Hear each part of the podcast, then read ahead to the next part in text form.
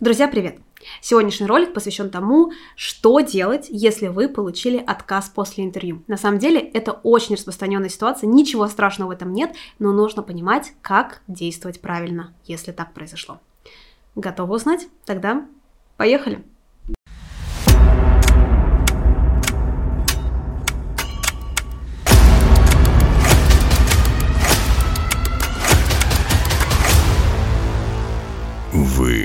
Приняты.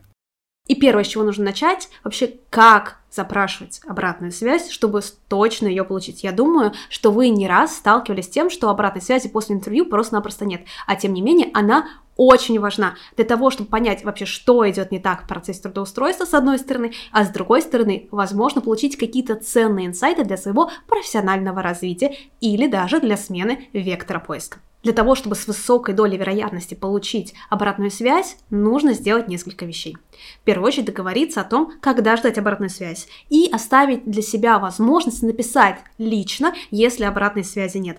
На самом деле это в том числе показывает вас как структурного человека, который сильно заинтересован в компании. Выберите правильное время. Уважайте личное время человека, с которым вы общались, будь то HR или руководитель. Не пишите, а уж тем более не звоните в нерабочее время. А если уж хотите написать где-то в ночи, то поставьте отложенное сообщение. Следующий важный момент. Выбирайте правильно канал связи. Лучше всего продолжить общение там, где вы его начали. Если это был имейл, то задавайте вопросы по имейлу. Если это были мессенджеры, то в мессенджеры. Если вам звонили, то позвоните в ответ. Собственно говоря, про вопросы. Сформулируйте вопросы, что вы хотите понять, что было хорошо, что было не очень хорошо, а, что могло бы быть лучше. Но не скатывайтесь в осуждение. Ваша цель, и помните, пожалуйста, об этом, понять, какие рекомендации вы можете получить, что вы можете исправить, чтобы в следующий раз ваш процесс интервью закончился успешным. Какая же структура у запроса обратной связи? В первую очередь, конечно, благодарите человека за предоставленную возможность поучаствовать в интервью и за приятное общение. Второй момент. Расскажите о том, что вы открыты к любой обратной связи, что для вас важно профессиональное развитие. И не удивляйтесь, даже если вдруг обратная связь окажется достаточно критичной. Снова поблагодарите человека, потому что она так или иначе может быть вам полезна. Ну и оставьте дверь открытой, если вдруг в компании что-то изменится или если изменится ваш карьерный путь. Кстати, один из лайфхаков, который я очень люблю, состоит в следующем.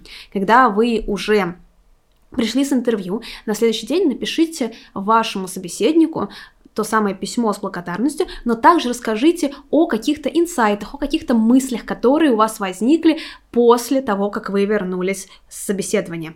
Может быть, о каких-то идеях по развитию бизнеса компании или о том, чему вам стоит научиться или какие результаты вы могли бы еще подтянуть для того, чтобы больше соответствовать занимаемой позиции. В этом случае вы будете, опять-таки, более позитивно восприняты работодателем. И, кстати, это очень нестандартный подход, который выделит вас из сотен других соискателей.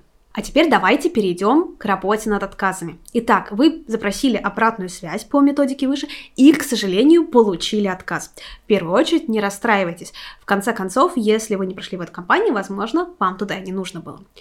Начните с того, чтобы проанализировать, а что именно было не так.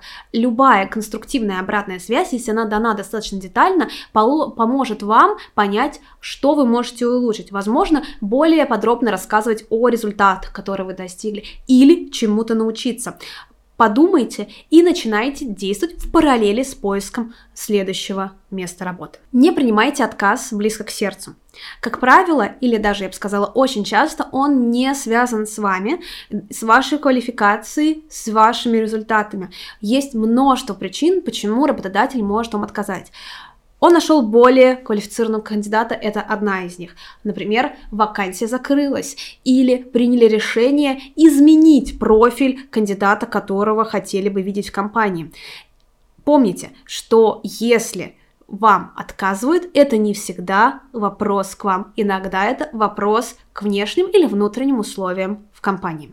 Также я очень советую обращать внимание и на позитивные аспекты. Как правило, в любой обратной связи есть не только негатив, есть и то, что работодателю понравилось, что он так или иначе выделяет вас как кандидате. Подумайте, как еще вы можете усилить ваши сильные стороны, как больше делать акцент на них в ходе и сопроводительных писем, и интервью. В этом случае вы сможете перекрыть недостающий опыт или навыки, или результаты, которые иногда требуются в вакансиях.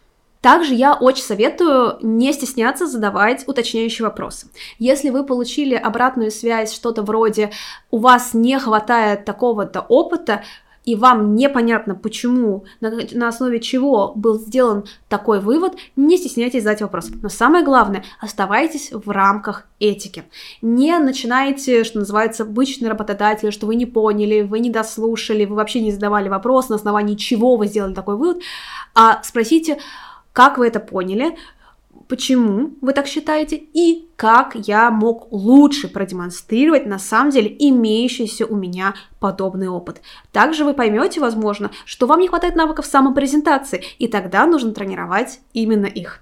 Еще очень важный момент, который я часто замечаю, но, к сожалению, не многие соискатели видят его и тем более способны на ним работать.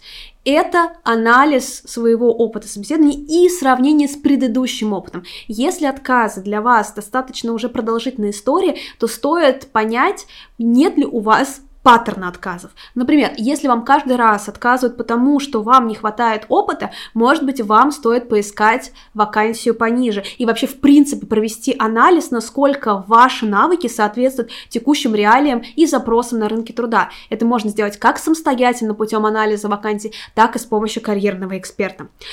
Или, например, вам постоянно отказывают, потому что вы не соответствуете корпоративной культуре компании. Может быть, действительно для вас больше подходят компании с микроменеджерским стилем или наоборот с более творческим, а вы идете в прямо противоположный. Тогда проанализируйте, в каких компаниях, в каких ситуациях вам было комфортно работать, какие критерии вы предъявляете компании и перед тем, как идти на собеседование в ту или иную компанию, проверяйте ее, ищите бывших сотрудников, задавайте вопросы, изучайте информацию о компании и сравнивайте с тем, что хотите вы. Кстати, в одном из предыдущих видео я рассказывала, как изучать информацию о компании и делилась рядом источников, которые позволят сделать это качественно. После того, как вы получили отказ, проанализировали обратную связь, нужно внести несколько корректировок в то, как вы осуществляете процесс поиска. Возможно, вам необходимо обновить свои навыки, где-то доучиться. Возможно, вам необходимо обновить свое резюме, чтобы по-другому преподносить себя как специалиста.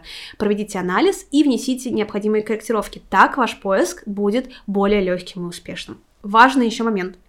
Поддерживайте позитивный настрой. Отказ – это не конец пути, а иногда и, собственно говоря, новое начало. Ищите на всех ресурсах. Возможно, те ресурсы для поиска, которые вы э, задействовали, те каналы поиска, которые вы используете, приносят вам не совсем релевантные позиции. Подумайте, где еще можно найти интересные для вас вакансии.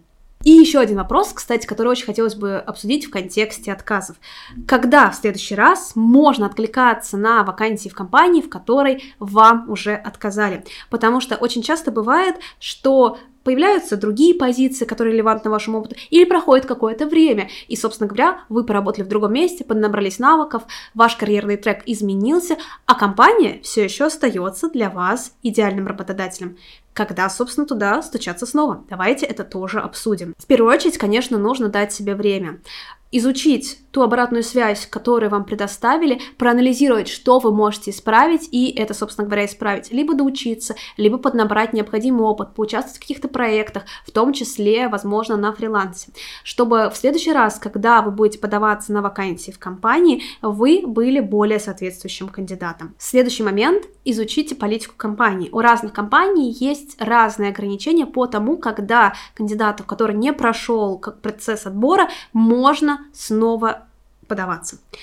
Постарайтесь узнать через HR, возможно, в процессе рассмотрения обратной связи, когда вы снова можете участвовать в конкурсах на вакансии в этой компании. Выждите это время, сделайте пометочку, например, в том файле, который вы используете для отслеживания своего прогресса по трудоустройству. И после этого переходите к мониторингу вакансий. Сравнивайте себя, свой новый опыт с требованиями и с обязанностями. И если вы чувствуете, что да, срок ограничения на подачу заявки вышел, вы поднабрали опыт, с новыми навыками чувствуете себя более уверенно, более подходящим, и у вас есть кейсы, результаты, которые могут это подтвердить, то смело отправляйте новую заявку. Но здесь важно делать это профессионально. Во-первых, напишите сопроводительное письмо, где вы расскажете о том, что вы приобрели. Это особенно важно, если вдруг вы будете встречаться с тем же самым руководителем или с тем же самым HR. Они помнят, скорее всего, вас, особенно если срок маленький между вашими заявками, и им, конечно, будет интересно узнать, что изменилось, почему вы снова подаетесь на позицию. Второй момент, если у вас будут спрашивать о вашем прошлом опыте взаимодействия с компанией, будьте честны, расскажите, что именно было, как проходил процесс интервьюирования и почему, собственно говоря, вам отказали. Скорее всего, у компании есть записи, и они прекрасно помнят или могут проверить, что в прошлый раз пошло не так. Скрывать это не имеет никакого смысла. А если вы рассказываете честно, если вы показываете, какую работу над ошибками провели, чему вы научились, какие результаты поднабрали, то опять-таки это будет воспринято довольно позитивно. Ну вот и все. На самом деле, помните, что обратная связь – это не оценка результатов вашей работы, это инструмент для вашего профессионального развития. Анализируйте ту обратную связь, которую вы получаете, делайте выводы на основе анализа и применяйте их для более успешного трудоустройства. А для большего количества полезных видео не забывайте ставить лайки, подписываться на канал и включать колокольчик, чтобы не пропустить уведомления. Пусть у вас все будет карьерно!